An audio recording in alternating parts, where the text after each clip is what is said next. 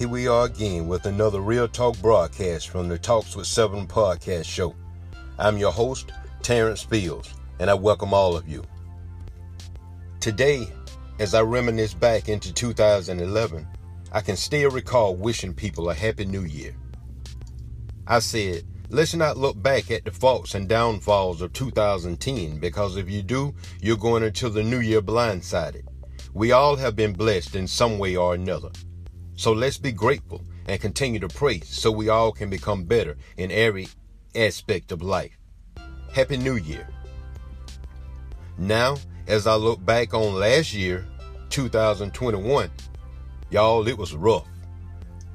Our lives had already been compromised by COVID, in which my wife and I both tested positive to this mysterious epidemic, with so many others even loved ones who lost their lives battling this horrific, life changing demon. 2020 and 2021 brought sadness to a lot of us, and this sadness was almost unavoidable. Everybody was mandated to stay home, practice social distancing, and we had to go out, wear a mask. Well, 2022 is here.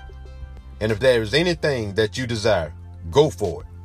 Whether it ends up good or bad, it'll be an experience.